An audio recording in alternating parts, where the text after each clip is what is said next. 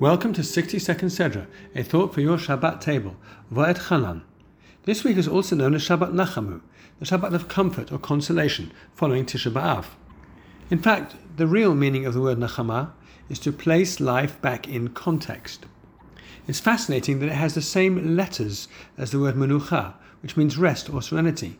One is an anagram of the other. In the Hebrew language, there are no coincidences. One must be a result of the other. When a person suffers a bereavement or we are preoccupied by pain, we get frozen in the anguish of the moment. Our peace of mind is shattered. With time, we can transcend, rise above the pain, and see the broader context. There was a past, there will be a future. That is the start of Nachama, comfort, consolation, context. And that, with Hashem's help, is the restoration of serenity. Shabbat Shalom.